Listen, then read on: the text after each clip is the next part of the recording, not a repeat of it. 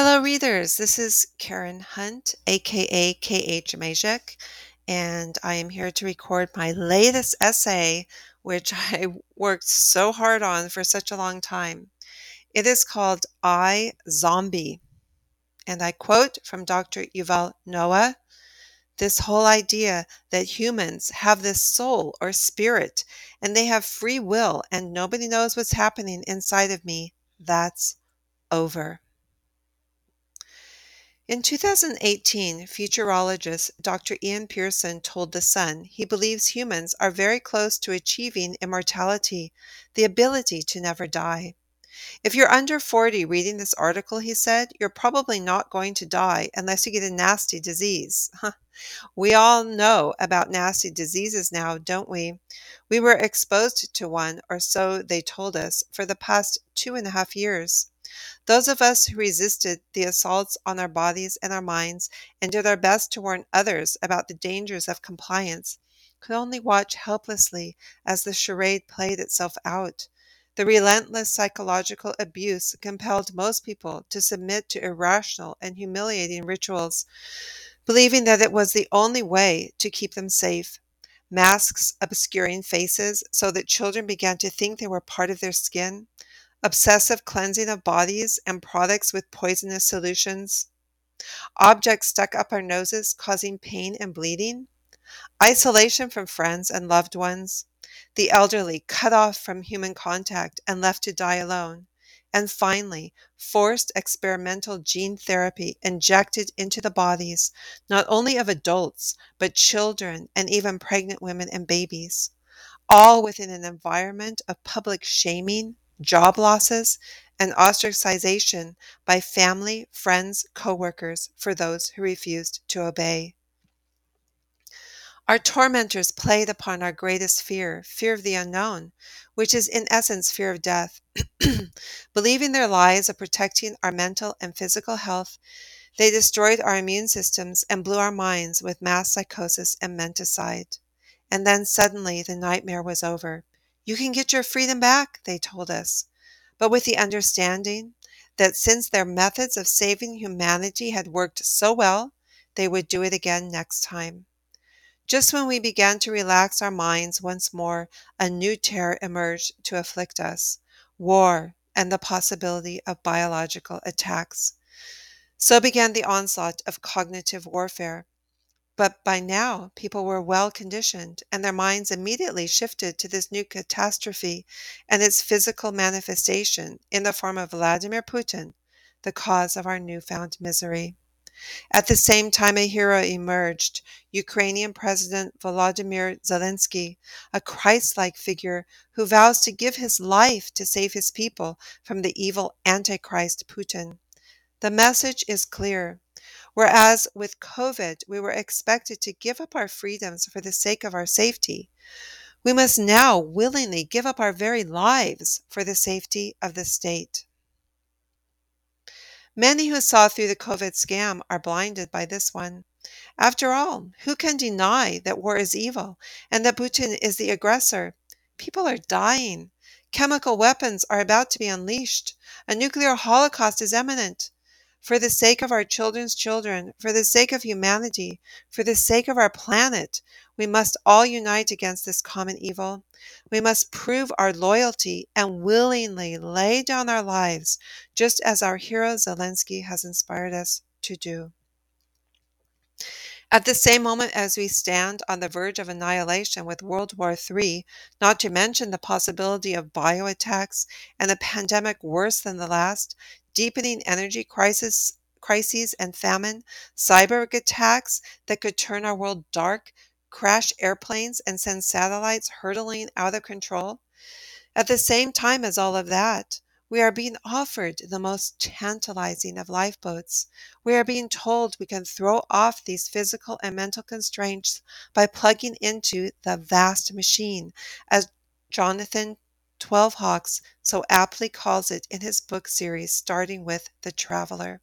And I quote him Since the prehistoric era, human beings have created and used a wide variety of objects, But now a significant change is about to occur. In the near future, we will simply become another object that can be monitored, tracked, and controlled within the vast machine. While, new, while this new war rages before our eyes, behind the scenes an international agreement is being mapped out that will cast in stone the draconian measures we have been subjected to over the past almost three years. The WHO came out with this chilling narration to a little video. when the global pandemic strikes next time, Together with Dr. Tedros, we have proposed an international treaty on pandemics rooted in the WHO Constitution. We need to create an environment where every scientist, health worker, government can band together for a common cause, working together to build new solutions to protect what's most precious our health and our lives. One year after the launch of the initiative, negotiations for an international agreement on pandemics are speeding up. We owe it to future generations. End quote. You owe it to future generations to obey the measures they are busy installing right now. And most of us will. Many will go even further by offering themselves up freely for experimentation believing they are on the forefront of ushering in a new age of enlightenment for us all. The ability to live forever within the clouds of the vast machine. How? How can it be done? By repairing our physical bodies with new organs grown inside of animals. By tinkering with fetuses and snipping their DNA to create new species and ultimately by connecting our minds to computers and becoming one with them flying free of all physical constraints in the metaverse. This isn't anything new. It is the stuff of folk tales, fairy tales, legends, science fiction, Indiana Jones and the Temple of Doom. It is the embodiment of our highest hopes and worst nightmares. It is everything we have been warned against in church and everything we have been promised on television. We hear whispers of dark rituals performed by the elite down through history in order to rejuvenate themselves. Some say the elite are already hundreds of years old. Vampires achieved immortality by drinking blood. The 18th century, commonly as, known as the Age of Reason, was at the same instance rife with an hysterical fixation on the existence of vampires who it was said haunted the brooding forests and villages of Eastern Europe. Vampirism captured the minds of rational folk and became a kind of madness, challenging the natural and divine laws of the world. Historian Marie Helene Huet, who writes about the political concept of disaster, says that vampirism is not just a plague, it is a false religion. But these are just stories told to children at night to frighten them into obedience.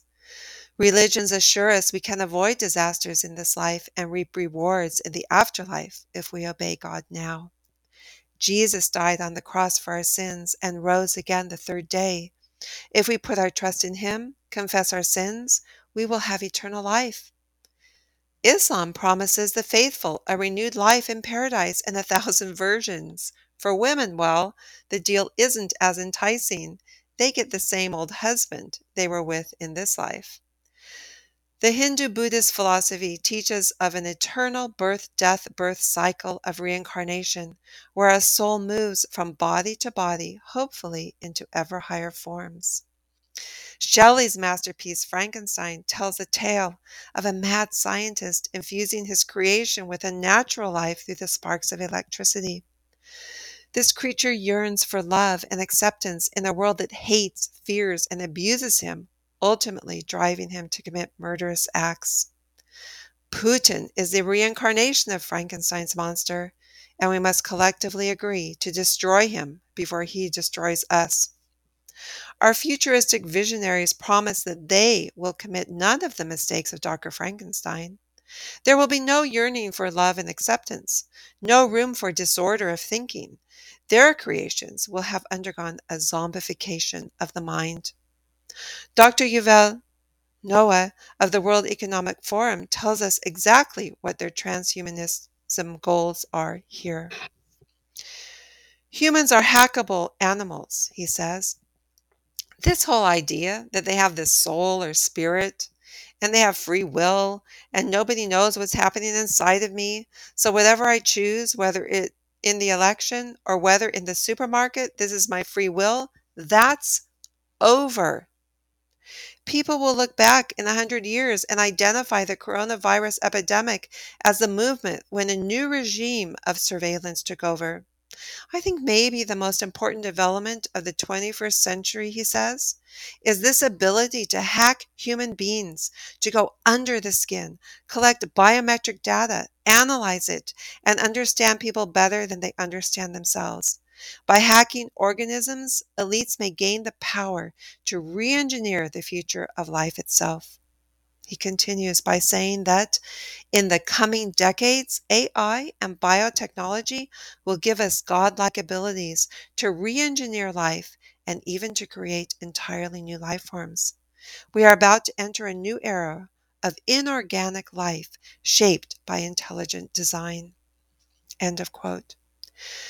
This supposes that humans are not already intelligent designs these big thinkers, these visionaries, these elite billionaires are the embodiment of all that is foolish in man, who in his arrogant ignorance and refusal to bow to a higher power than himself is ripe to buy Satan's promise that he hissed to Adam and Eve in the Garden of Eden.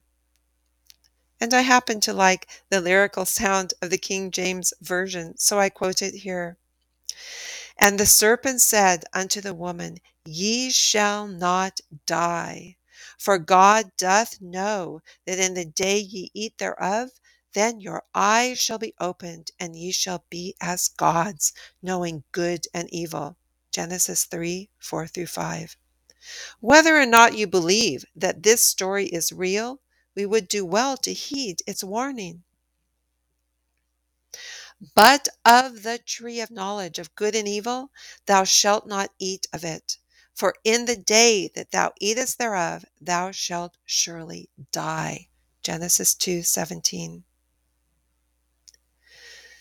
This is a profound truth that we deny at our peril. All of humanity's ills can be traced to the desire to be gods.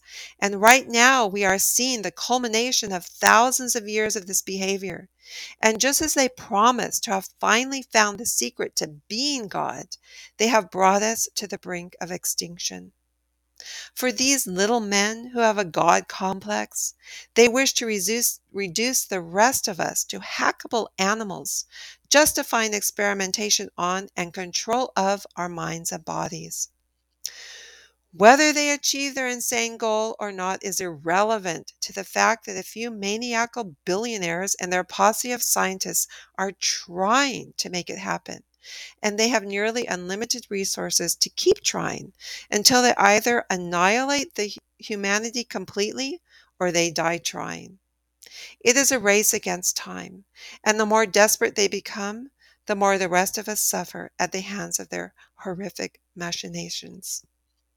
Where once we represented the highest form of God's creation, made in His image, we are being reduced to soulless creatures, just a jumble of flesh and bone that somehow made it out of the primordial soup and grew into something called humanity. In order to achieve their goals, they will cajole you, threaten you, offer you bits of tantalizing candy, make you believe that the experiments they are inflicting upon your mind and body are necessary and good, and that you will one day reap the benefits from it. And anyway, even if you don't, you should submit willingly because your sacrifice will ensure that others can live. Enter Elon Musk, everyone's favorite billionaire. Here we have Elon Musk's macaque named Pager sucking on a banana smoothie while playing Pong with his mind. How can it perform such a trick? Well, it isn't a trick. It has what Musk calls a Neuralink implanted in both sides of its brain. If it plays as it's been taught to do, it gets a treat. Neuralink is the name of Elon Musk's most important company, and its brain chips are heralded as a miracle that will enable the paralyzed to walk again. They will create and manipulate neurons in your brain in order to solve health issues like addiction, blindness, and depression. Just imagine. Nobody needs ever be depressed again. But if it stops depression, what will fill that void? Will it make everyone continuously happy? Or will it kill all highs and lows, reducing us again to this state of constant zombification? Microchips were implanted into monkeys' brains during a series of tests. Pager is a star performer. Not every monkey was, according to a complaint from the Physicians Committee for Responsible Medicine filed with the U.S. Department of Agriculture.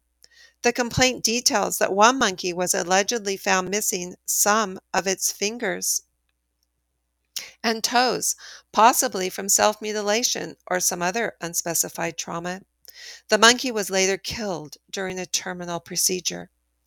Another monkey had holes drilled into its skull and electrodes implanted into its brain, then allegedly developed a bloody skin infection and had to be euthanized. In a third instance, a female macaque monkey had electrodes implanted into its brain, then was overcome with vomiting, retching, and gasping. Days later, researchers wrote that the animal appeared to collapse from exhaustion and fatigue and was subsequently euthanized. An autopsy showed the monkey had suffered from a brain hemorrhage. Well, mistakes are bound to happen. It's all for the greater good, right? Musk is now ready to start trials on humans. Just think you could have a microchip implanted into your brain, just like Pager the monkey or Gertrude the pig. Typically, the skull is cut open, the brain is exposed, chips are installed, connectors are mounted to the skull, and the head is stitched up. But not to worry. Rest easy in the knowledge that Neuralink's robot will perform the surgery instead of a fallible human, implanting wires under your skull as threads, bypassing blood vessels, and causing minimal trauma. What will your reward be? No more disease, no more mental health issues, no more anxiety or autism. You can have fun too. Your life will be more convenient than ever. Your mind will be connected to gadgets like smartphones, and you can play games realer than any reality. You will be able to open doors and turn on lights with your mind. Or rather, whose mind? All your thoughts will be known. You will have no more privacy, even within your own head. What happens if you misbehave? You won't, because the vast machine will know of those bad thoughts even before you do. What happens if you want to eat a second scoop of ice cream or take another shot of vodka? Nope. What happens if you don't want to take that heart medication or that next genetic therapy injection? You will have no choice. To disconnect from the vast machine will bring death. But never fear. To stay connected means everlasting life, a life of slavery to the gods who rule you. A Russian mogul, Dmitry Itskov, who made his fortune as founder of the web publishing company New Media Stars, is creator of the 2045 Initiative, a nonprofit, and its Avatar project, which seeks to transpose human consciousness into artificial bodies within the next 30 years. Cyborgs, in other words, a human based singularity. Itskov believes that we could all be happier if we were free from physical suffering. These gods think that if they just clinically add or remove objects from our bodies and our minds, it will solve our spiritual problems. But as C.S. Lewis points out in The Problem of Pain, try to exclude the possibility of suffering, which in order of nature and the existence of free will involve, you will find that you have excluded life itself. The mystery of life demands the yin and the yang, the pain and the pleasure. We know instinctively that we cannot have one without the other. We do not understand why, but this is the law of the universe. To try to take that away does not mean eternal life, it means our zombification. The science that leads us on this road to zombification was psychiatry. We have been told repeatedly that there is something wrong with us and that we are incapable of fixing it except through experts who control us. Straitjackets. Straitjackets were first introduced at the turn of the century along with electric shock, hosing down, shackles, lobotomy, and holes being drilled into brains to relieve brain pressure. German phys- physicians gave birth to the idea of mental diseases of the brain, lending credence to the idea of treating it in the same way as one might treat a physical disease. Psychiatry and the German state worked together to institutionalize those with damaged minds, which is really a form of the elite engineering eugenics on an unsuspecting public. Dr. Thomas Szasz author of The Myth of Mental Illness, says the evil genius of psychiatry continues to lie in its ability to convince itself, the legal system, and the public that there is no conflict between the legitimate interests of the individual and the legitimate interests of the political class in charge of the state. Karl, Wernicke a prominent 19th century German neuropsychiatrist observed the medical treatment of mental patients began with the infringement of their personal freedom. This started with the abuses of benevolent tortures, such as frightening patients by throwing them into snake pits, the origin of the term snake pit for insane asylum. These horrific restraints were precursors to the current drugs. And yet, as we as a society embraced psychiatry. We embraced being told we were mentally ill. We embraced having our natural senses dulled with drugs. Facing reality and how uncomfortable it could make us feel, well, we were told it was too much for us to handle. And we believed it because psychiatrists promised to make life easier. We shouldn't have to deal with negative feelings. As a result, after years and years of using drugs to dull our senses, we were primed to accept the COVID lie that we could not deal with the reality of the situation. We had to hide from it. We had to drug ourselves in ways and beyond limits never seen before. This we did at the advice of the experts we had come to trust, and because they assured us that it was for our own good. The methods of restraint are no longer as offensive as straitjackets. They are little pills. They are vaccine needles. And because they are little pills and vaccine needles, we have been convinced we need to take them. And people have willingly given in to being constrained by them.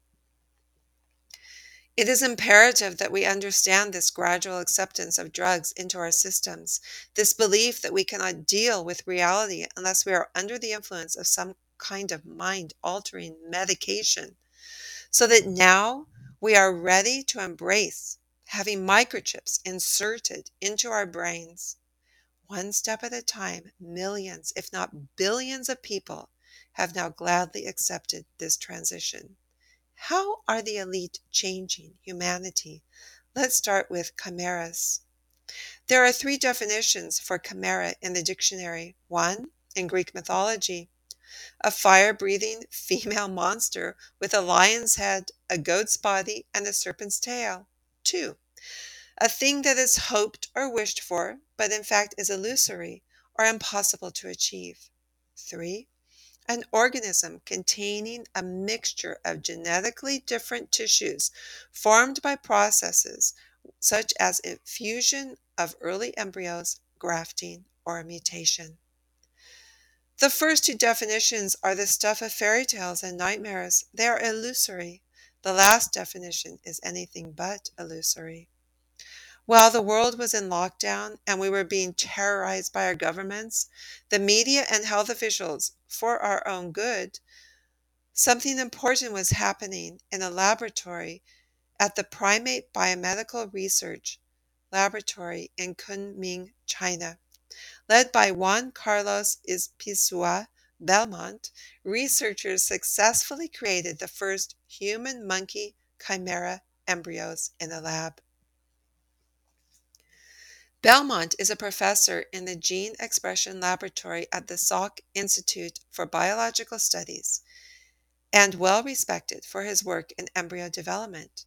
In fact, in 2018, he was named one of the most influential people in healthcare by Time magazine.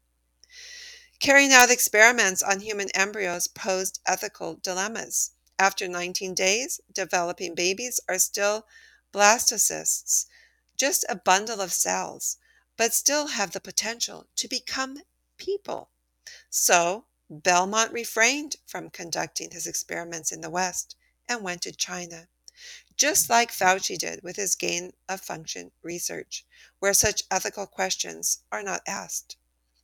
Researchers injected 25 human stem cells into 132 six day old macaque embryos.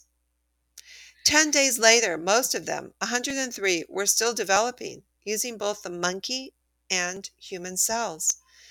Belmont made it clear that his only goal was to solve some biological mysteries that would help humanity. Which biological mysteries? Could you please be more specific, Mr. Belmont? Belmont can assure us, until he is blue in the face, that he has no intention of using these experiments for anything unethical. He can assure us, and he has, that the last thing he is interested in is creating cross species mutants like we see in X Men movies. We are not going to use monkeys to create human organs inside monkeys, he said, referencing one of the potential outcomes of such research that many feel crosses ethical lines. Rather, his noble calling is to learn the language of early human embryo development using this monkey human model and then use that to better understand disease. Ah, yes, this is what all scientists claim they want to do, what all the elite who are funding them claim they want to do save ordinary citizens from terrible diseases like cancer and diabetes. Little by little, though, the goalposts move. And sometimes they even let out what they really want to do. Martine Rothblatt, the CEO of United Therapeutics, the company that owns Revivicor, which provides organs for all the recent xenotransplant breakthroughs, didn't mince words in a 2015 TED Talk. Just like we keep cars and planes and buildings going forever, with an unlimited supply of building and machine parts, why can't we create an unlimited supply of transplantable organs to keep people living indefinitely? Why not indeed? I personally would love to trade in my old parts for new ones. But will I?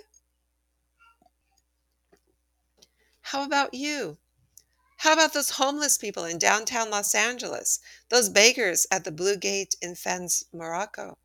The drug addicts infesting our inner cities? Do we really think they will make eternal life available to everyone? That would really cause an overpopulation problem. For humankind to move on to the next level, brutal decisions to cut off certain groups of people from advancement must be made.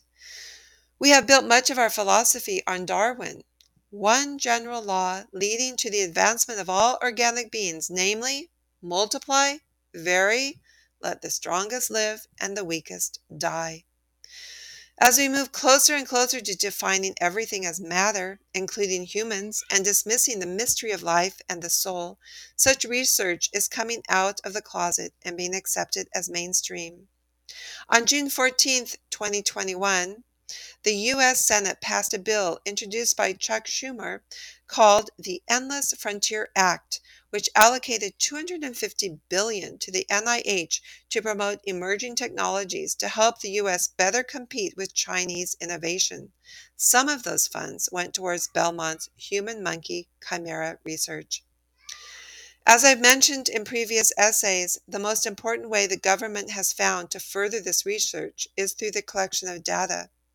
Just one month before, on in May 2021, Biden asked Congress for, for 6.5 billion to fund HARPA, a new biomedical research agency modeled after the U.S. military's high risk, high reward Defense Advanced Research Projects Agency, or DARPA. The flagship program of HARPA is called Safe Home, short for Stopping Aberrant, Fatal Events by helping overcome mental extremes.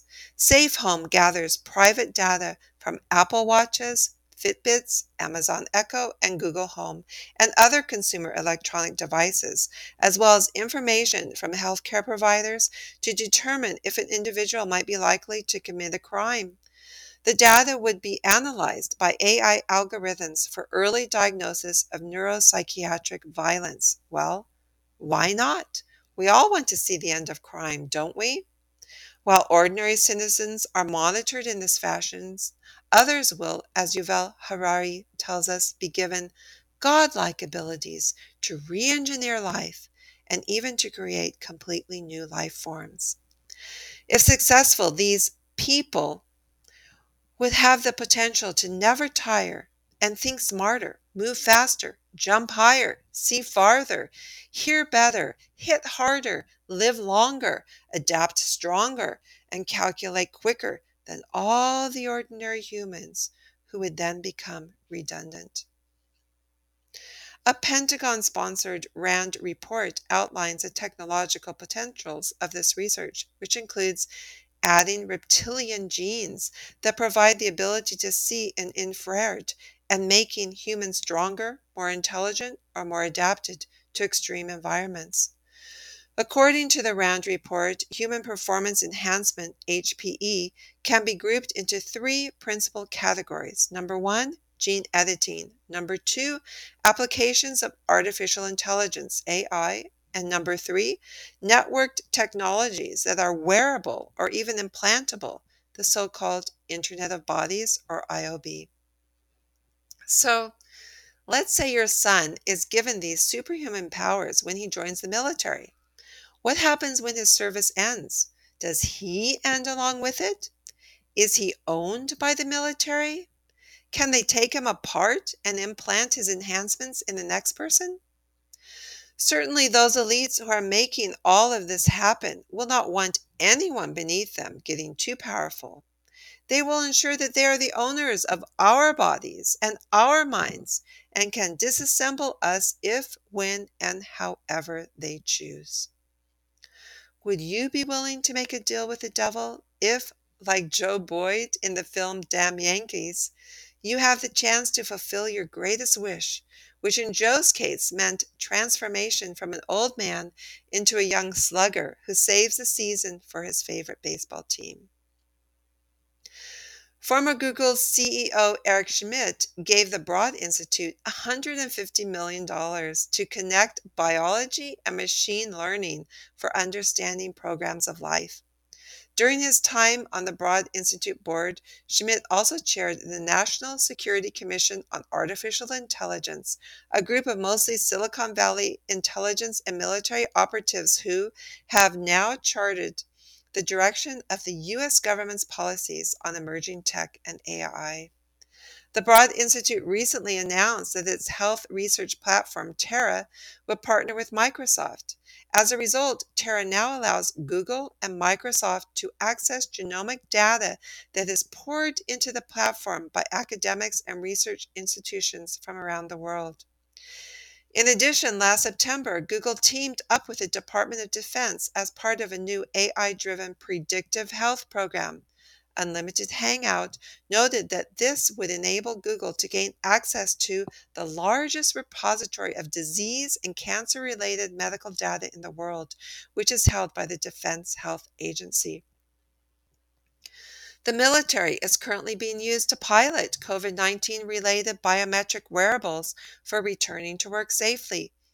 Last December, it was announced that Hill Air Force Base in Utah would make biometric wearables a mandatory part of the uniform for some squadrons. According to the Air Force, these devices detect biometric indicators that are then analyzed by 165 different biomarkers by the Defense Threat Reduction Agency, Philips Healthcare, AI algorithm that attempts to recognize an infection or virus around 48 hours before the onset of symptoms. The next step, step, of course, is for these wearables to be used by the masses, a big step toward the infrastructure needed for the resurrection of a biosurveillance program to be run by the national security state. One indicator of the push for mass use is the same Oura smart ring being used by the Air Force was also recently utilized by the NBA to prevent COVID 19 outbreaks among basketball players. Another wearable tied to the military is the BioButton, advertised as a wearable system that is a scalable and cost effective solution for COVID 19 symptom monitoring at school, home, and work. BioIntelliSense received 2.8 million from the Pentagon to develop the wearable for COVID-19. BioIntelliSense's wearable sensors, sensors are being impl- implemented for use on some college campuses and at some U.S. hospitals.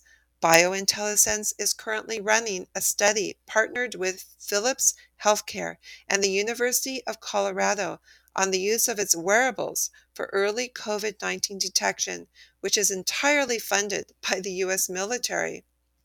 Several countries have already required foreign arrivals to be monitored through use of a wearable during a mandatory quarantine period. St. Lucia uses BioButton for this perf- purpose. Singapore has given every single one of its residents a wearable called a Trace Together token for its contact tracing program, mandatory for all workplaces, shopping malls, hotels, schools, healthcare facilities, grocery stores, and hair salons. While these ma- measures are being lauded enthusiastically, Yuval Harari issues a warning about what it will ultimately lead to. On one level, will be the lower beings, the humans. On a higher level will be the controllers. And I quote The result might be a race of humans who are very intelligent and very disciplined, but lack compassion, lack artistic sensitivity, and lack spiritual depth. And without a doubt, it will mean humanity will split not into classes, it will split into different species, dominated by entities that are more different than us than we are different from Neanderthals or from chimpanzees. If too much of the data becomes concentrated in too few hands, humanity will split not into classes, it will split into different species, he says. Genetic engineering, artificial intelligence, and the Internet of Bodies in the service of human performance enhancement may forever change human beings as a species. As we stand on the precipice of this post human world, we must ask ourselves what could be lost and what could be gained? Who would benefit and who would be made irrelevant? Who are you now and what may you become? What are you made of? And who do you really think you are? And when the time comes to accept or refuse the enhancement, will you choose to take it? Oh, sorry, you will not have a choice. But the significance of not having a choice will be lost on most of us, since already the majority of citizens believe that life is so dangerous that we must accept these experimentations upon our bodies and our minds for our own safety and for the safety of humankind, which ironically is being destroyed in the process. When I was reading about Dr. Belmont, he made a statement that I cannot stop thinking about. There is a moment called gastrulation that for humans occurs about two weeks after egg and sperm meet in fertilization. He described it as the lightning rod moment when brain cells start to distinguish themselves from skin cells and lung cells, diverge from hair cells, and so on. It is the moment when an embryo becomes human. This is the moment Belmont and others like him want to dig into and pick apart under their microscopes. That moment when a human being is formed out of a mass of cells. What are we? Never forget that we are more than hackable commodities to be dissected and implanted with microchips like Pager the monkey and Gertrude the pig. Albert Einstein said that all religions, arts, and science, sciences are branches of the same tree. If we stop nourishing that tree and turn everything into a clinical trial, we have lost our humanity forever. That's it. Thank you for listening, for reading. Please share, and please, I would love to hear your comments. Thank you, everyone, so much.